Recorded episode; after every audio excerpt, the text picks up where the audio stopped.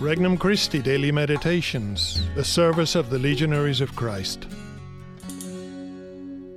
An RC Meditation for December 12th, 2019. Feast of Our Lady of Guadalupe. God is with you. From the Gospel of Luke, chapter 1.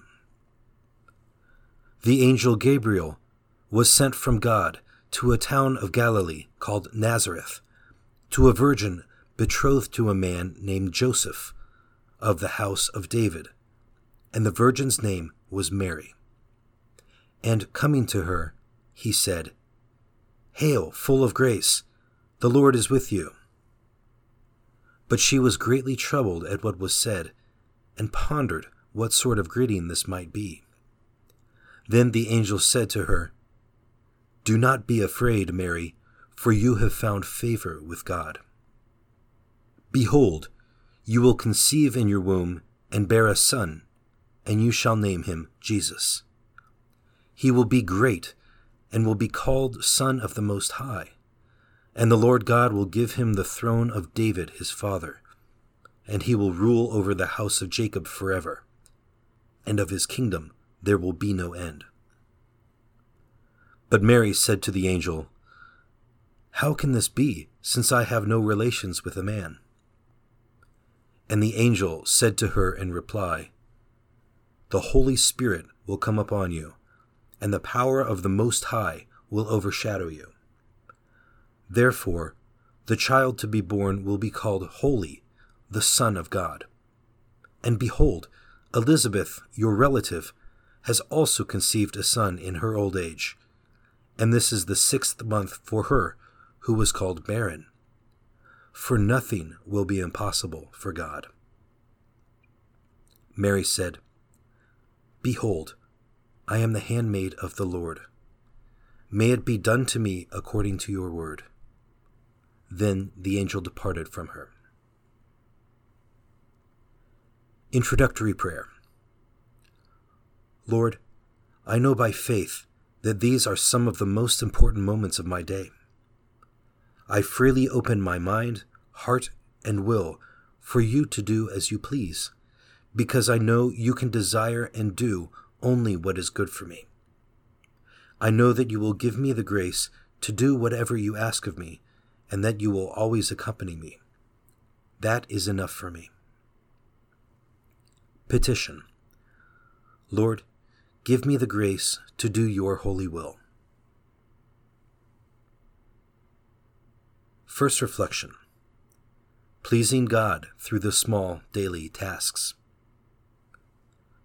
The angel Gabriel finds Mary doing nothing extraordinary, but rather doing ordinary tasks like washing clothes, sweeping, getting water, doing the same daily prayer as every devout Jew. But in doing the ordinary, she is doing what is pleasing to God. Her example should be our guide. Work can be an ordinary means of holiness. Man, as Pope Saint John Paul II said, not only transforms nature, adapting it to his own needs, but he also achieves fulfillment as a human being, and indeed, in a sense, becomes more a human being. We please God when we do our duties, fulfill our responsibilities, work to meet our most basic needs.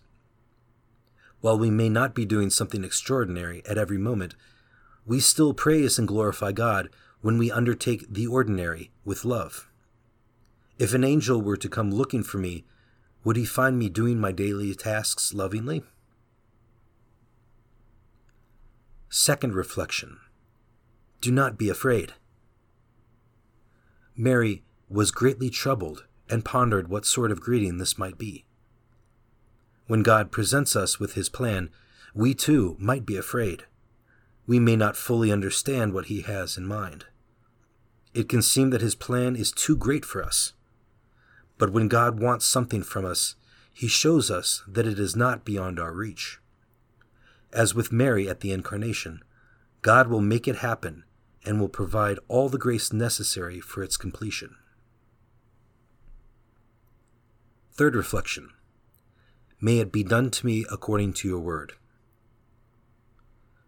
when Gabriel clarifies Mary's mission and illustrates that with God all things are possible, Mary makes an act of faith.